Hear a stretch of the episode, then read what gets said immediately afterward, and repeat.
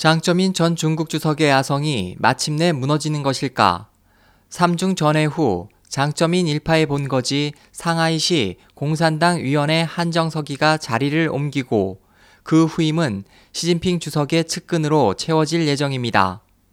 또 소식통에 따르면 중앙기율검사위원회는 장 전 주석의 장남 장매넝을 부패 문제로 조사하고 있습니다.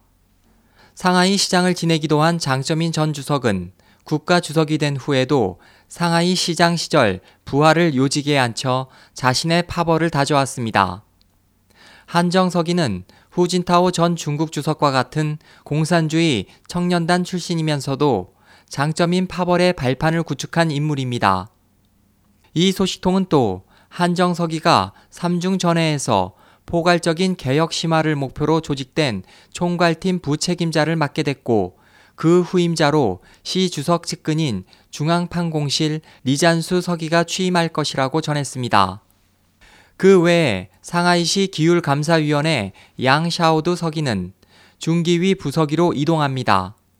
또 장쩌민 전 주석의 장남 장몐헝은 통신, 하이테크, 항공산업, 자동차 산업 등의 분야에 진출해 막대한 이익을 챙겼다는 의혹을 받고 있습니다. 간부의 부패를 단속하는 중기위는 그의 의혹에 이미 조사를 시작했습니다. 이 정보가 사실이라면 장점인 일파의 영향력은 향후 크게 줄어들게 됩니다. SOH 희망지성 국제방송 홍승일이었습니다.